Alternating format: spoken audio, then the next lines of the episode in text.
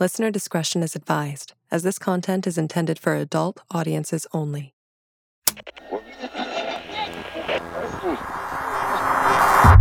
Hidden signal.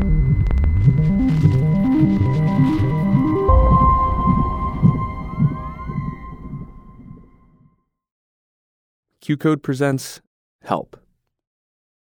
I know you're wondering who I am. I'm no one, really. I blend in with any crowd. I'm aggressively average looking in my height and appearance. So please don't think I'm easy to find. In fact, I know a lot of you don't think that I'm real, but by the time you're done listening, you'll know that I am.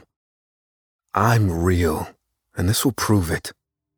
Don't bother tracing this message either. I've ensured that there's no digital trail. About two weeks ago, Amanda Fisher of 7126 Fullerton Drive went missing. She was the third girl in three months to go missing. The other two girls, Carly Hoffman of 3232 Jupiter Lane and Romana Hanson of 9891 Tinwheel Drive, apartment 5C, went missing and were soon found dead. The police department announced the details, and it was clear that they were dealing with a serial killer in Los Angeles. A man, I guess, much like me, someone who could blend in, was quite average and was difficult to find. I didn't much care about the case at first. I guess when it's happening on the news or on the internet, you never feel that it's happening to you or someone you know. Then Amanda Fisher went missing. I'm going to keep it vague to hide my identity, but Amanda and I went to school together. She was sweet, she was kind, and she could burp on command. She worked two jobs out of high school to support herself and her father. First, let me tell you that Amanda is alive. And by the end of this, you'll see for yourself. Like I said, I didn't care about the case at first. But after I found that Amanda was missing, I took particular interest. I'm pretty good with computers. Again, keeping this vague, I majored in electrical engineering after high school. That's all you need to know about that part of my background. The night Amanda went missing, I spent the night researching all the evidence you had released, where she had last been seen. Outside Red's Cafe. She had been working the night shift and never came home. 48 hours later, she was declared missing. The only real evidence was that her boss, known as Malcolm Red of Red's Cafe, said that she didn't close up for the night and didn't come home either. The case was cold before it even started. Then I got an email from an anonymous source, just like you're receiving now, but mine was a link. The subject was simple Amanda Fisher. I clicked on the link, and well, here's where you're going to start doubting me. My screen went blue, then black, then back to normal, except now there was a chat box in the corner. Someone was typing. Of course, I didn't know who at the time, but they asked if I wanted to save Amanda Fisher. I said, Who are you? And they replied, Do you want to save Amanda Fisher? I replied, Yes. Then my phone began to ring. It was an unknown number. I paused. Then the chat box continued. Answer it. So I did, and a man's voice on the other end told me something. I need your help. I've been watching you, and I believe you have the skills to help save Amanda Fisher. I asked who they were, and they replied, Help. Then an email popped up on my screen. It was a list of numbers and dates. After a moment, I realized that they were phone numbers and dates. The voice on the other end said that these were numbers that had called Red's Cafe.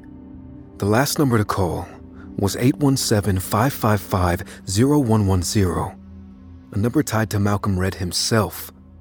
He'd called the cafe only moments before she went missing.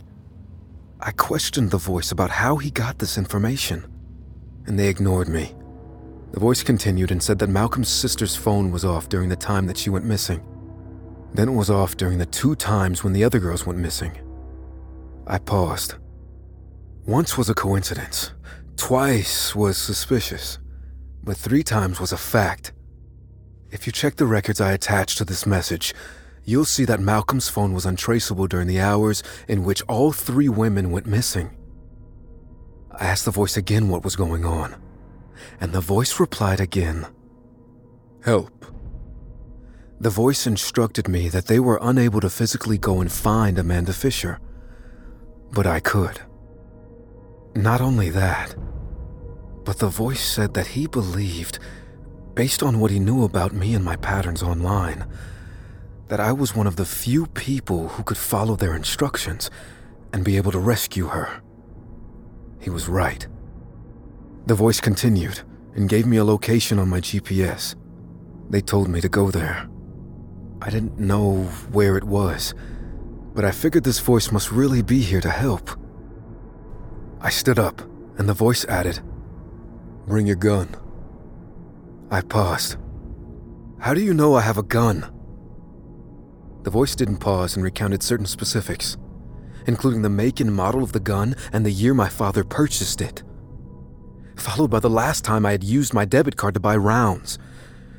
This person knew every detail about my history with this firearm. I went to my gun safe and decided to test the limits of what this voice knew. I asked it if it knew the code to my safe. It remarked that I purchased the safe four years ago and then read off the serial number on the safe, followed by the six digit code only I knew. Not my father, not my mother, not my brother, only me. And my brother is a cop. My father was one too. Not me, though. I never wanted to work those hours. I saw how it weighed on them.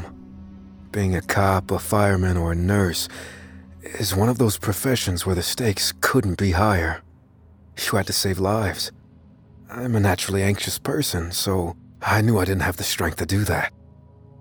If I had a bad day at work, it means my computer crashed. If they had a bad day at work, it meant someone died. I was good at counseling them. After a while, it became second nature to me. In a way, I was raised as a shoulder to lean on. But I digress. This isn't about me, and the more I give you, the closer you'll be to realizing who I am. I took my gun, my phone, and my car keys and headed out. The voice instructed me to take my kitchen timer of all things. Weird, but I was in no condition to question it. Sometimes a busy schedule can make us form bad dinner time habits. Maybe you're at the office late, so you tell yourself you don't have time to go to the grocery store and cook dinner. Then, all of a sudden, you've gotten takeout three nights in a row and you realize you haven't eaten a vegetable in days. With HelloFresh, you don't have to worry about not having time to go grocery shopping or cook because they do all of the shopping and meal prepping for you. Their farm fresh, in season ingredients arrive at your door pre portioned and ready to cook, along with pictured step by step recipe cards. Even if you're not the best cook, you can still make yourself a satisfying home cooked meal with HelloFresh's quick and easy options, which includes their 15 minute meals. Plus, HelloFresh can save you money. HelloFresh is 25% less expensive than takeout. So that means you get an easy home cooked meal on the table, more time to enjoy your meal, and more money back in your pockets. I have saved so much time cooking since I started using HelloFresh. I've been able to get a meal on the table in 30 minutes or less, which means I finally have time to sit down and enjoy my meal instead of eating it as fast as possible. I've also been loving recipes like crispy Parmesan chicken and cherry balsamic pork. Go to HelloFresh.com slash 50evergreen and use code 50evergreen for 50% off plus free shipping. That's HelloFresh.com slash 50evergreen to use code 50evergreen for 50% off plus free shipping. HelloFresh, America's number one meal kit. I drove out to the address. My phone beeped at a certain point. Its battery was low. This was weird because it was on 100% when the call started. The voice told me that this connection drew a lot of power and then to tune my radio to 106 AM. My phone went off, and then the voice came from my radio. I put my phone in the charger and kept following the instructions. I asked if we were going to Malcolm's, and he said, No, we're going to his brother's estate. I questioned why his brothers, and the voice replied that Malcolm had inherited his brother's estate, including his farm, after his brother had been killed. We drove down the freeway and then to a small neighborhood, where we stopped at a no trespassing sign.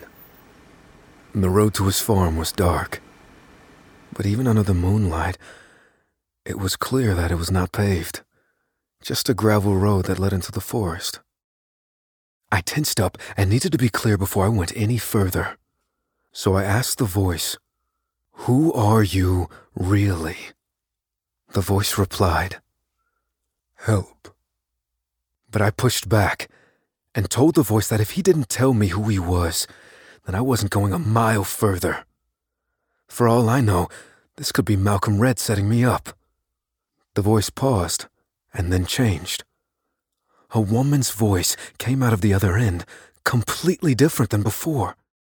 This new voice said softly, She needs your help. Does it matter who I am? We both have the same goal. I don't scare easily unless it's a horror movie, but this was real life horror with real life stakes. So I started with a question. Everything you've told me has been real so far. Down to my firearm, my safe, and my purchases. Can I assume you always tell the truth? Yes, she replied. Are you alive? Yes. Do you have a pulse? No. I paused, feeling the cold of the night press in on me. Are you. Are you an AI? Technically. Why did you change your voice? For reliability, sympathy is a common factor that pushes people forward. Do you not recognize this voice? I paused, then sought it out. This was Amanda's voice. I lifted it from voicemails from her father to coworkers from the night she went missing. I can sound like anyone. Then, to my shock, my voice came out of the speakers. Even you, if I choose. I paused. I'm sure you're thinking the same thing. How is this real? How is this possible? Then the man's voice returned. She doesn't have long. We must move now. I put my hands back on the wheel and thought back to everything they had said to me earlier today. If they were indeed telling the truth the whole time, then every time this AI said it was here to help, it was telling the truth. As I pulled onto the street, I noticed there was only one light on. It was now that the voice told me to turn my headlights off and get out. I asked the voice what was waiting for me in there, and he replied, Her. And him. Fuck, I thought. Then I took my gun and my kitchen timer. I put my AirPods in my ears as the voice instructed, then put my phone in my back pocket. Then the light in the house went off. The voice rang through my ears as I approached the house. The voice told me not to worry, but to stay tense. It knew I had been on gun ranges with my brother and father. It knew I knew how to shoot. But it must have known how scared I was. The voice directed me around to the back of the house. Then I noticed something different in the voice worry. Their voice seemed urgent. Wi Fi is pretty spotty in the area, so my voice might be slow, he said. If we do lose connection, I need you to remember two things one, shoot with your left hand. I paused. I was a right handed person.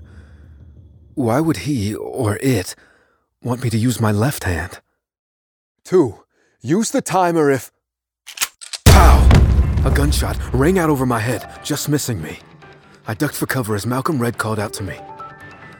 I won't say what he really said, because it would give away part of my identity but he used a racial slur that I'd rather not repeat. As I looked for cover, I failed to recognize that one of my AirPods had fallen out of my ear. And not only that, All I heard from the other one was static.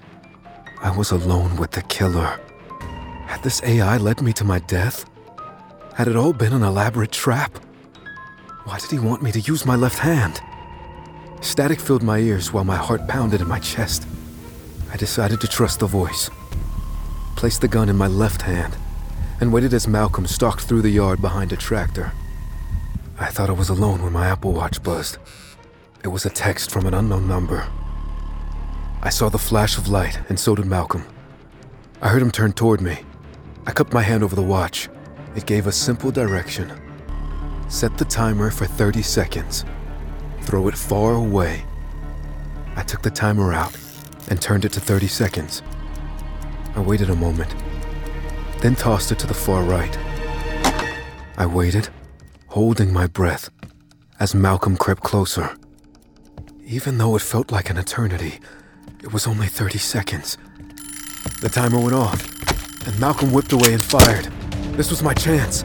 I stood up and fired with my left hand. I popped him in the leg, and he went down screaming. I pulled my shirt up and over my nose to hide my face, then ran over and delivered two kicks one to the gun, then one to his head. Malcolm went still, and so did I. Hidden Signal is sponsored by BetterHelp. The end of the year can be filled with a lot of complicated and strong emotions. Some of you might be thrilled to go home and see family during the holidays, but some of you might feel extra lonely or anxious during the holidays. Or maybe you're starting to dread the long winter ahead, already feeling the seasonal blues setting in. This time of the year can be a lot, and it's okay to feel some sadness or anxiety about it. Therapy can be a bright spot amid all of the holiday anxiety and seasonal depression. It helps you feel grounded and give you the tools to manage everything going on. Therapy can help absolutely anyone, even if you feel like you're in a good place. Therapy can still empower you to be the best version of yourself, strengthen your relationship with others, teach you positive coping skills, and so much more. And if you tend to feel the holiday blues, therapy can offer positive support and change your negative thought patterns. If you're thinking of starting therapy, give BetterHelp a try. It's entirely online and designed to be suited to your schedule. You just go online and fill out a brief questionnaire to get matched with a licensed therapist. And if you go through a couple appointments and decide your therapist isn't a good match for you, you can switch therapists at any time for no additional charge. Find your bright spot this season with BetterHelp. Visit betterhelp.com slash evergreen today to get 10% off your first month. That's betterhelp, H-E-L-P dot com slash evergreen. Then the voice hovered above the static. Is it over? The voice asked. You can't see us? I asked. There are only two phones with cameras in the area. One is Malcolm, and the other is in your back pocket. All I see are assholes. I laughed. It wasn't just a chuckle, but a great relief, as I exhaled for the first time in a minute. The voice instructed me to search Malcolm, and I found he had zip ties in his pockets. He meant to tie me up if he caught me alive. So I returned the favor and tied him up. Following the voice, I then picked up my timer and my second AirPod. I couldn't risk leaving those behind. Why did you want me to use my left hand? I asked. Because you're a better shot with your right. And if you reacted too quickly and fired from your usual hand, there was a higher chance you'd kill him. But firing reacting from your non dominant hand gave you less of a chance you'd deliver a fatal blow. I paused and realized you wanted me to make sure I didn't kill him. All life is precious, the voice replied. Even the ones lost. Then I went inside. The voice informed me that the two other victims had wood chips under their nails, consistent with lumber. If she had been in the basement, there would have been dirt under their nails. So I went upstairs, up to the second floor, where that one single light had been. I opened the door, and there was Amanda Fisher, lying in bed, zip tied and blindfolded. A moment later, the voice hummed I've alerted law enforcement to this position. After estimating the nearest car, traffic patterns, and distance, we have one minute before we need to get back on the road. Amanda perked up. struggling against her blindfold and restraints. I only had a minute to stay here, so I walked over and turned the light back on for her. The next part you'll certainly know, because you confirmed it with her by now. She asked who I was and replied, Help. Help is on the way. Then I left. I heard her shouting, and it pained me to go. But I couldn't risk her or you finding out my identity. 45 seconds later, I was back on the road and heading out. By now, the police department has found Amanda and Malcolm and corroborated the story. This message isn't just for the police department, but for the city as a whole. You may never know if I'm real or not, but I am. I may never know if my partner is real or not, but I'm sure they are. So we're going to make a real change in Los Angeles. When my phone buzzes again, rest assured. I'll be there to help.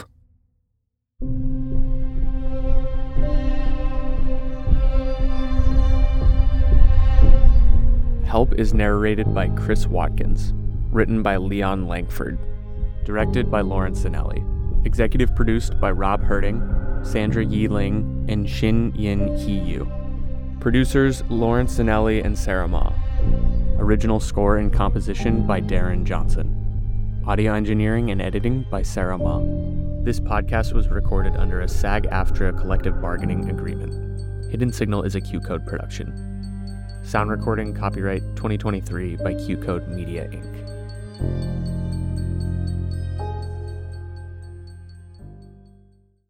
Everyone needs a break from the real world. That's why we played games as kids, and that's why we should play games as adults. I'm Troy Lavallee. And I'm Joe O'Brien. And back in 2015, we started a podcast called the Glass Cannon Podcast, a show made up of comedians and actors playing a fantasy role playing game. And now is the perfect time to start listening because we just started a brand new story. It's basically Lord of the Rings meets Game of Thrones meets X Files. Search for the Glass Cannon Podcast on your podcast app of choice. Hey, life is hard, so come play pretend with us.